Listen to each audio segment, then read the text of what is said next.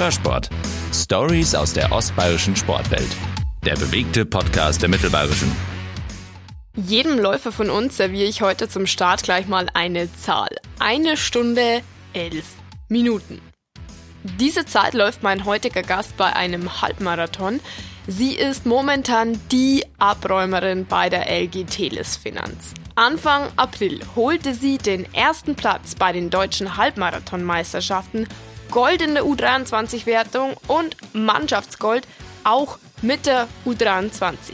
Sie ist 20 Jahre jung und die Nachwuchshoffnung derzeit aus Regensburg. Was bedeutet es, Profiläuferin zu sein? Wie viel Aufwand steckt eigentlich dahinter? Herzlich willkommen zu Hörsport. Mein Name ist Evi Reiter. Von ihr hören wir in Zukunft einiges, da bin ich mir ganz, ganz sicher. Heute hören wir sie zunächst in einer neuen Folge Hörsport. Herzlich willkommen, Miriam Datke. Hallo. Gegenüber von mir sitzt eine junge Dame, die eine unglaublich positive Ausstrahlung hat. Du gehst mit einem Lachen durch die Welt. Ja, ich versuch's zumindest meistens, ja. In Regensburg kennt man ja in Bezug auf Laufen äh, die Namen Philipp Flieger, Corinna Harrer oder Franzi Reng. Und plötzlich schießt da ein Name rein und sorgt für Aufsehen. Miriam Datke. Du kommst ursprünglich auch gar nicht aus Regensburg. Du bist hierher für deine Leidenschaft. Genau, also ich komme eigentlich aus Berlin und ähm, habe nach einigen auch erfolgreichen Jahren in Berlin äh, es ziemlich schwer gehabt im Sport und habe auch wirklich überlegt, aufzuhören. Und dann hat mein Trainer Kurt Ring jetzt mich damals gefragt, ob ich nicht mal nach Regensburg kommen möchte und hat gefragt, ob ich mir das mal anschauen will. Und nach einem Wochenende hier habe ich beschlossen, dass ich nach dem Abitur hierher ziehen werde und ähm, hier den Sport mache. Du sprichst von Rückschlägen. Welche Rückschläge waren das? Also sportlich gesehen, was du verletzt? Ähm, genau, also ich hatte eine Verletzung ähm, an der Plantarsehne am Fuß. Und ähm, ja, jeder, der Sport macht, weiß, Plantarsehne, Fuß tut ziemlich weh und war auch schwierig, da wieder reinzukommen. Ähm, dann kommt man natürlich auch einfach an einen Punkt nach dem Abitur, wo man sich halt überlegen muss, wie geht's weiter, was mache ich? Und da ich auch Jura studieren wollte, was ich jetzt auch tue, ähm, gab es für mich halt auch einfach die Option zu sagen, ich höre mit dem Leistungssport auf und konzentriere mich voll und ganz auf ähm, das Studium. Aber da hat mir der Kurt Ring dann irgendwie nochmal Hoffnung gemacht und äh, gefragt, ob ich nicht hierher kommen möchte. Und dann dachte ich, okay, ich setze jetzt nochmal alles auf eine Karte und bin dann hierher gezogen und habe hier auch mit dem Studium begonnen. Und die Entscheidung war goldrichtig, kann man jetzt eigentlich bis dato sagen. Ähm, wie bist du eigentlich zum Laufen gekommen? Ähm, ist eigentlich ganz witzig. Früher war ich, hatte ich gar keine Lust aufs Laufen. Also mein Papa, der hat so ein paar Mal einen Marathon gemacht, also spaßeshalber. Und meine Mama hat dann immer gesagt, ja komm, geh doch mal mit ihm laufen. Und also ich hatte da gar keine Lust drauf. Also wirklich gar nicht, gar nicht. Und dann ähm, habe ich dann doch mal so paar Schulläufe mitgemacht mit paar Freundinnen und nach einem Rennen hat mich dann mal mein erster Trainer angesprochen und gefragt, ob ich das nicht mehr ausprobieren möchte. Und ja, es hat angefangen mit zwei, dreimal die Woche laufen und dann aus den zwei, dreimal die Woche wurden dann auf einmal viermal, fünfmal und jetzt bin ich bei zehn Einheiten und es macht mir immer noch Spaß. Auf deine Einheiten kommen wir gleich nochmal zu sprechen. Du wirst ja immer noch als äh, Nachwuchsläuferin bezeichnet. Du bist 20 Jahre jung. Würdest du von dir selber auch behaupten, dass du noch nicht angekommen bist in diesem Damenbereich? Ähm, mit 20 Jahren ist man jetzt ja auch immer noch in der U23. Du bist also eigentlich offiziell ja noch gar nicht bei den Frauen. Und ähm, ich würde auch selber sagen, ich bin noch nicht annähernd da angekommen. Äh, klar gibt's immer wieder mal Rennen, wo man sich denkt, boah, ich kann da schon vorne mitlaufen, auch bei den Frauen. Aber es fehlt dann doch an Erfahrung, aber auch einfach ähm, an den Kilometern, die man sich über die Jahre erarbeiten muss, bis man dann da vorne ankommt. Und ähm, das darf man, glaube ich, auch nicht unterschätzen. Und ich weiß es wirklich durchaus zuschätzen, dass ich äh, in meinen jungen Jahren schon ein bisschen vorne mitmischen kann. Wie groß ist dieser Sprung genau? Ah, schwierig. Also ich denke, ich habe in den letzten zwei, drei Jahren wirklich eine große Entwicklung gemacht, ähm, dahingehend, dass ich da vorne in Deutschland mitlaufen kann über die Langstrecke. Es fehlt aber vor allem noch die Konstanz in den Leistungen und ähm, die Erfahrung auch in taktischen Rennen. Und ich denke, das ist etwas, was sich halt echt erst über die nächsten zwei, drei Jahre entwickeln wird. Und dann möchte ich mich natürlich auch irgendwann mal auf die Marathonstrecke entwickeln. Und das dauert wiederum nochmal fünf, sechs Jahre. Also eigentlich bin ich ja noch ziemlich am Anfang der Karriere. Was bedeutet es eigentlich, ähm, Profiläuferin zu sein? Wie muss man sich das vorstellen bei dir im Alltag? Ähm, gut, der Begriff Profiläuferin ist halt jetzt auch schwierig. Äh, auf der einen Seite mache ich es ja schon auf einer sehr professionellen Ebene, auf der anderen Seite studiere ich ja auch noch. Ähm, ja, ist schwierig zu beschreiben. Ähm, bei mir dreht sich halt dann doch alles mehr oder weniger um den Laufsport. Jurastudium ist für mich ähm, sehr wichtig, weil ich denke, du brauchst einfach noch ein zweites Standbein. Du kannst in Deutschland nicht von der Leichtathletik leben und der Sport ist ja auch keine sichere Sache. Deswegen versuche ich einfach beides immer in der Woche unter einen Hut zu kriegen, was manchmal besser gelingt, manchmal weniger gut. Aber ähm, ja, man muss dann einfach Prioritäten setzen und Abstriche beispielsweise auch mal im Privatleben machen, um dann wirklich ähm, beides möglichst auf gutem Niveau zu betreiben. Du hast es gerade so in einem Nebensatz erwähnt. Von der Leichtathletik kann man nicht leben in Deutschland. Ist das Fakt? Ist es bei jedem so oder gibt es dann tatsächlich auch Ausnahmen? Oder willst du dich vielleicht auch dorthin hinbewegen, dass das dein Beruf ist? Ähm, es gibt durchaus Ausnahmen, zum Beispiel Philipp Flieger, den ja die meisten hier kennen. Ähm, oder auch im Wurfbereich oder bei den Sprintern gibt es auch einige Profis, aber es ist in Deutschland schon schwer, vor allem als Läufer. Vielleicht war Leichtathletik auch ein bisschen zu weit gefasst, aber ähm, vor allem als Läufer ist es doch sehr schwer, ähm, in Deutschland davon zu leben, weil wir halt einfach nicht in der Weltspitze mitschwimmen. Und ähm, da müsste man, denke ich mal, um davon leben zu können, sieht man zum Beispiel bei Philipp Flieger, auch einfach auf ähm, Social Media zum Beispiel mehr setzen und ähm, braucht halt dann auch einfach die richtigen Verträge. Natürlich fände ich es schön, äh, Profiläuferin zu sein, also richtig Profi, aber ähm, ich habe halt doch noch eine zweite Leidenschaft und das ist Jura und ich studiere ja auch sehr gerne. Deswegen ist es derzeit für mich keine Option.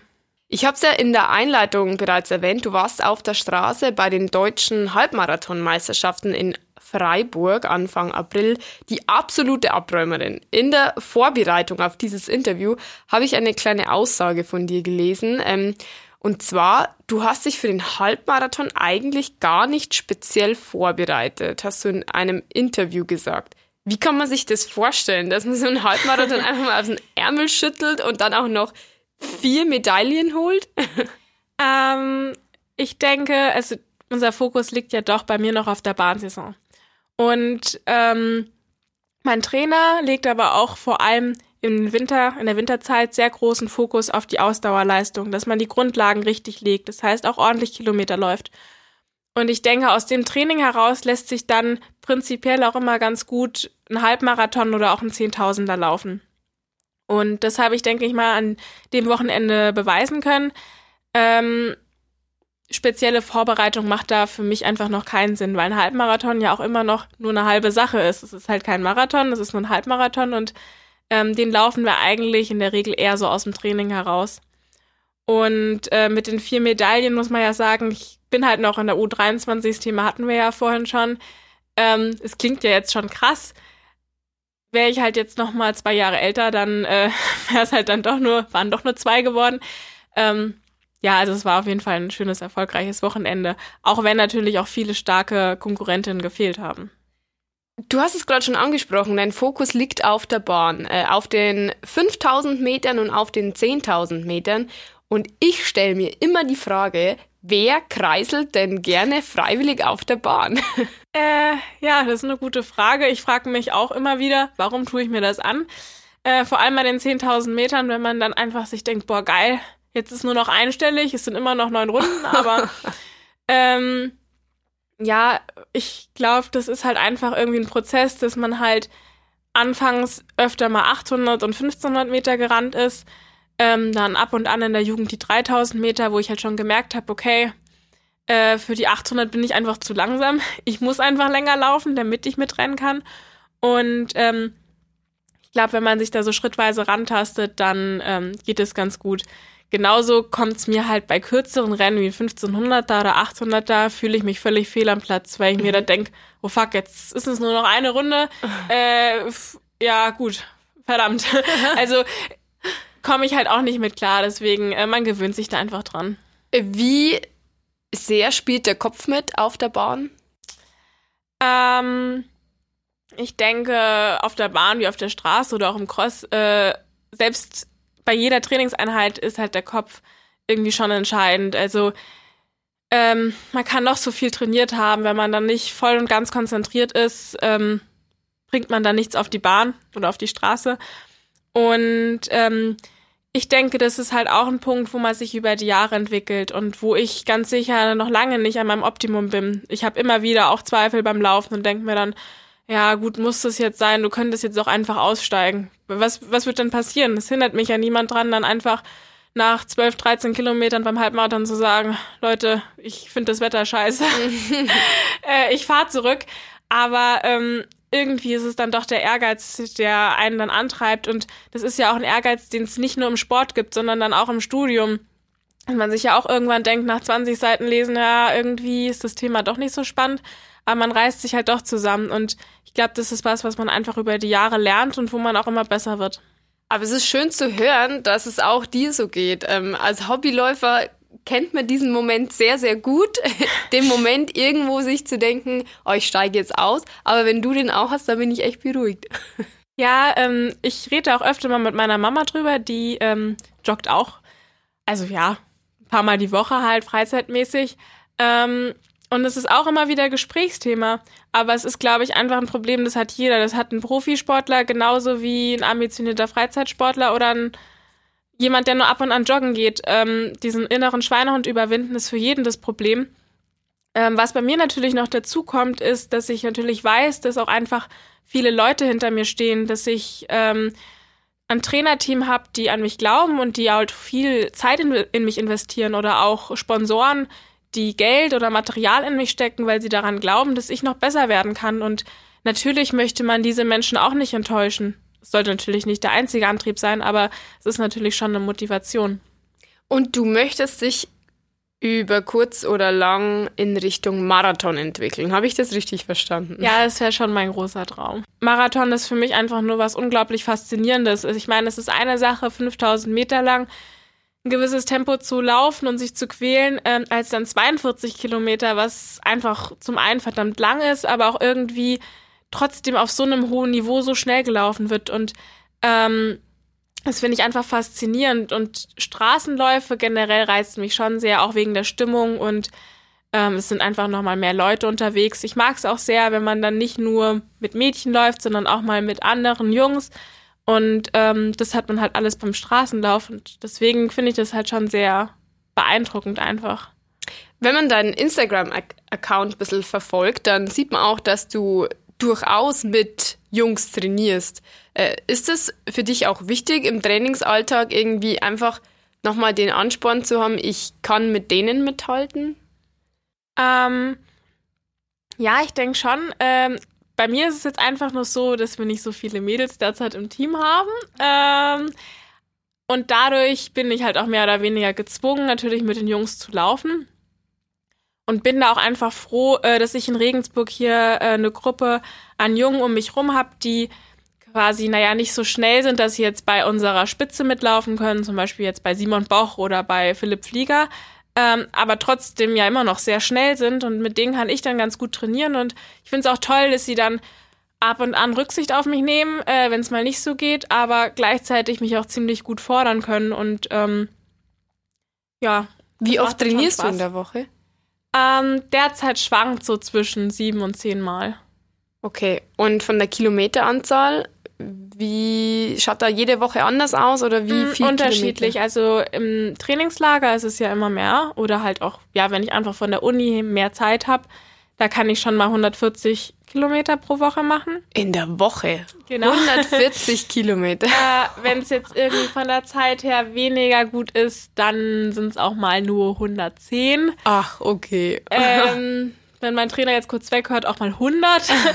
also ja, das, das schwankt bei mir schon noch sehr stark. Ich glaube, das ist auch was, was ich einfach über die Zeit noch entwickeln muss. Und ein ganz, ganz wichtiger Punkt ist bei euch Läufern ja auch immer die Regeneration. Ähm, wie schaffst du es zwischen deinen Einheiten, deinem Unistress, dich dann aber irgendwie noch zum Ents zu entspannen und zu regenerieren? Ähm, ja, also ich glaube, man muss halt einfach ähm, Prioritäten setzen und sich die Zeit gut einteilen. Das klappt bei mir auch nicht immer. Ähm, ich bin zum Beispiel jemand, der nicht in Vorlesungen geht, äh, weil ich mir da meistens denke, zwei Stunden so Frontalunterricht, dann sitzt du halt auch immer nicht so auf bequemen Stühlen. Ähm, ich lerne dann halt zum Beispiel daheim und das halt auch zu Zeiten, die vielleicht äh, ziemlich untypisch sind, entweder spät abends oder auch mal ganz früh. Und ähm, versuche mir dann irgendwie ums Training rum noch Lernzeiten einzuplanen und trotzdem auch möglichst oft zum Beispiel mit Freunden Kuchen essen zu gehen, was ich ja gerne mache. Ähm, oder auch mal genau zu backen, zu lesen, äh, Filme gucken, das mache ich schon. Aber natürlich in Maßen und ähm, es geht halt einfach nicht, dass ich dann einmal die Woche feiern gehe oder sowas. Ist halt leider einfach nicht drin. Ähm, aber die Abstriche mache ich dann eigentlich gerne. Kuchen ist ein sehr gutes Stichwort. Ich würde mal behaupten, ohne Kuchen kannst du nicht leben, wenn man deinen Instagram-Account verfolgt. nee, äh, Kuchen und Schokolade, das äh, steht bei mir ganz oben auf dem Speiseplan. Ähm, esse ich sehr, sehr gerne. Ist für mich halt auch eine Möglichkeit, einfach abzuschalten. Es geht dabei nicht nur um das Stück Kuchen an sich, sondern einfach auch um das Drumherum, dass man einfach mit Freunden da sitzt, quatschen kann, Kaffee trinkt und ähm, deswegen gehe ich sehr gerne Kuchen essen und ähm, ja, ich denke, wir machen viele Absprüche im Sport, also zeitlich einfach. Wir quälen uns schon häufig, da kann man sich auch ab und an Kuchen gönnen. Ähm, wird ja wieder abtrainiert. Definitiv. ähm, du wirst jetzt 20 Jahre jung. Wir haben schon durch die Blume auch ein bisschen gehört, was du dir in Zukunft vornimmst. Konkret, was sind deine Ziele? Hast du dir irgendwas gesteckt, wo du unbedingt erreichen willst in deinem Leben? Ähm, ja, ich möchte unbedingt natürlich zu den internationalen Meisterschaften bei den Großen, also Europameisterschaften, Weltmeisterschaften und Olympische Spiele. Und ich würde am liebsten halt bei allem mal starten. Und mein ganz, ganz großer Traum wäre es halt auch, jeweils auf der Bahn und mal auf der Straße dabei zu sein. Wobei ich auch weiß, dass das schon sehr, sehr hoch gegriffen ist, aber es wäre mein Traum, ja. Das wäre quasi das Nonplusultra. Genau. Und wie schätzt du deine Chancen ein? Ähm, schwierig. Also ich denke, äh, letztes Jahr hatte ich ja schon die 10.000 Meter Norm für die EM bei den Großen. Ähm, ist halt die Frage, wie ich mich weiterentwickle, aber ich denke mal, äh, Europameisterschaften sollten drinne sein. Gut, Marathon, da kann man ja noch gar nichts sagen. Ich weiß ja nicht, ob mir das, vielleicht taugt mir das dann doch gar nicht. Aber ich denke, dass es durchaus realistisch ist, dass ich über die Bahn das vielleicht mal schaffen sollte. In diesem Jahr finden Weltmeisterschaften statt. Ähm, inwiefern ist es bei euch im Team bei der LG Finanz Thema? Ähm, internationale Meisterschaften sind bei uns eigentlich immer Thema. Das ist ja auch äh, so besonders an unserem Team, dass wir so ein hohes Leistungsniveau haben und so eine hohe Leistungsdichte. Ähm, dieses Jahr ist es ja so, dass die WM in Doha ist und ähm, das ja da ziemlich heiß ist. Dementsprechend hält sich die Begeisterung bei unseren Marathonläufern in Grenzen, kann ich auch verstehen. Ähm, aber einige unserer Bahnläufer haben da durchaus Interesse, über die Mittelstrecke zu starten. Wie das jetzt konkret bei denen ausschaut und wie realistisch das ist, äh, da sage ich jetzt lieber nichts dazu, weil ich auch nicht so genau weiß, wie deren konkreten Saisonplanung ist. Ähm, aber ich hoffe, dass wir zumindest einen 800 Meter Mann vielleicht im Stadion sehen werden. Wie geht's für dich noch weiter? Was sind deine Ziele jetzt für dieses Jahr? Ähm, mein Ziel ist dieses Jahr auf jeden Fall die U23-Europameisterschaft in Gävle. Und da würde ich sehr gerne über die 10.000 Meter starten. Wenn das nicht klappt, über die 5.000 Meter. Ähm, das ist eigentlich dieses Jahr so mein Highlight. Und natürlich hoffe ich auch wieder bei einer Cross-EM dabei sein zu können und ähm, da dann hoffentlich mit beiden Schuhen ins Ziel zu kommen und vielleicht auch da, naja, um eine Medaille mitzurennen. Dabei wünschen wir dir alles Gute. Vielen Dank, dass du heute unser Gast warst. Der Sonnenschein der LG Teles Finanz, so will ich dich jetzt mal bezeichnen mit ganz, ganz viel Potenzial. Herzlichen Dank für deinen Besuch. Gerne, gerne wieder. Hörsport. Stories aus der ostbayerischen Sportwelt. Der bewegte Podcast der Mittelbayerischen.